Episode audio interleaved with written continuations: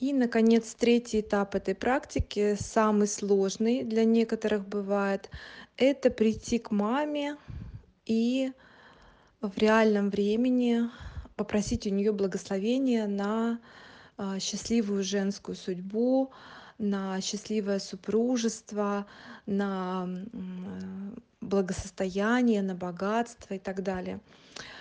А, на все, что вы хотели бы, на рождение детей здоровых.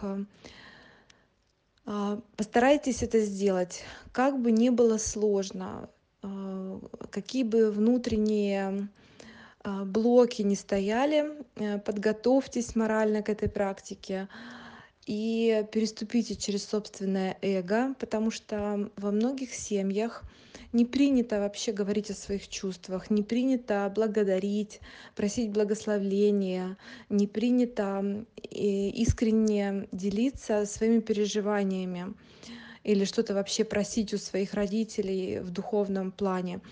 И э, для таких э, детей, как правило, эта практика становится настоящим испытанием.